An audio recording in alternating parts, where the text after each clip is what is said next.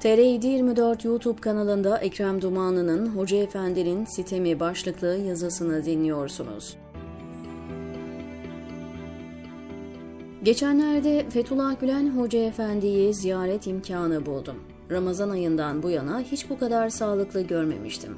Maşallah 84 yaşındaki bir çile insanı için her gün iki defa dostlarıyla bir araya gelip kısa sohbetlerde bulunmak kolay olmasa gerek.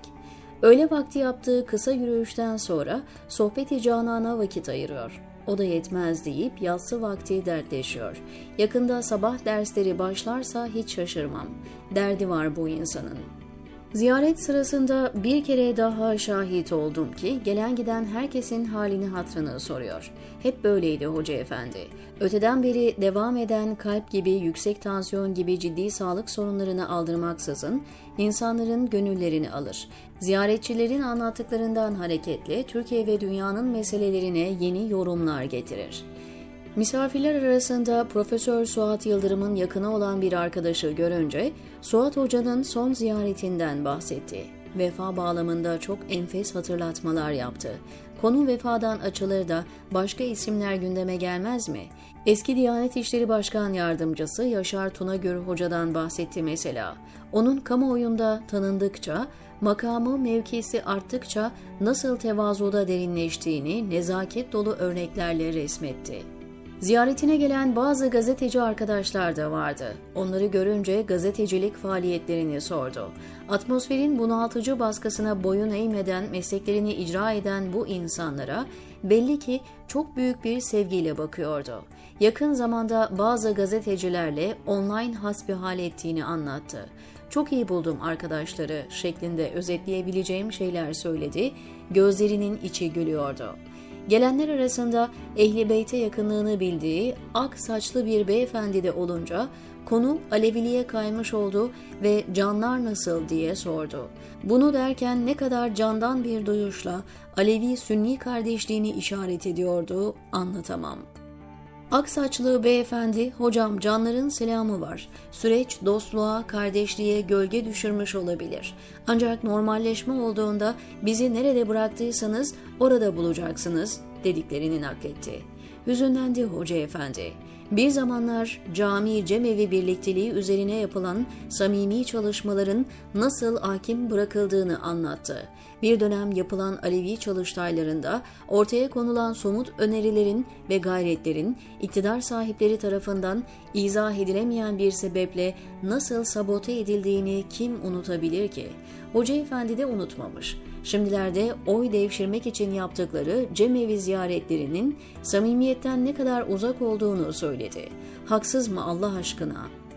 Bu ziyaretimde kampta kalan ya da o civarda yaşayan insanları dinleme imkanı da buldum.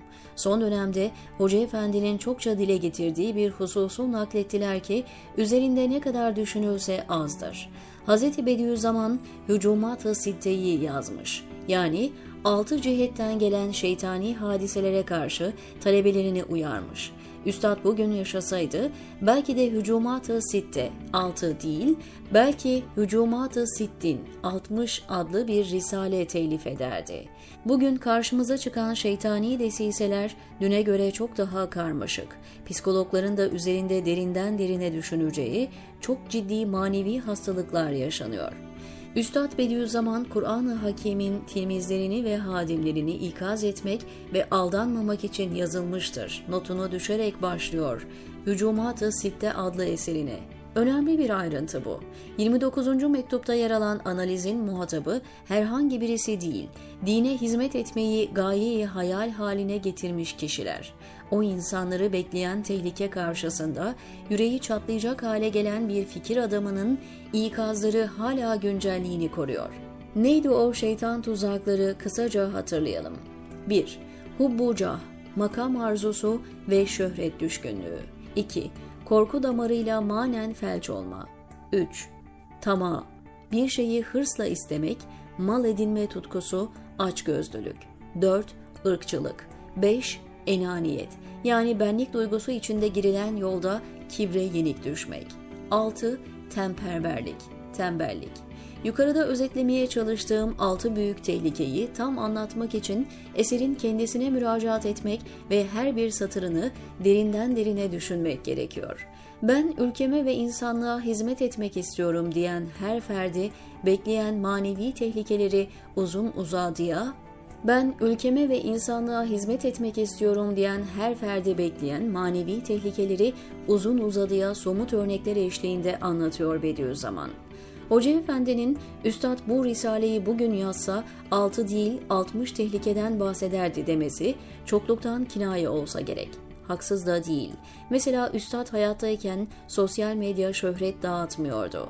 Daha çok tıklanma şehveti henüz kalpleri kirletmemişti. Yalan, iftira, kovuculuk, dedikodu gibi illetler günlük hayatın arsız insiyaki haline gelmemişti. Mevcut altı cihetin bile içinde katman katman badireleri oluşmuşsa gerisini siz düşünün. Her neyse, muhatap aynı ama onları bekleyen sınav daha çetin, daha derin. Bir zamanlar güneşi arkasına aldığı zaman kendi devasa gölgesine hayran kalanlar şu an karanlık bir tünelden geçerken bunalıma girebilir.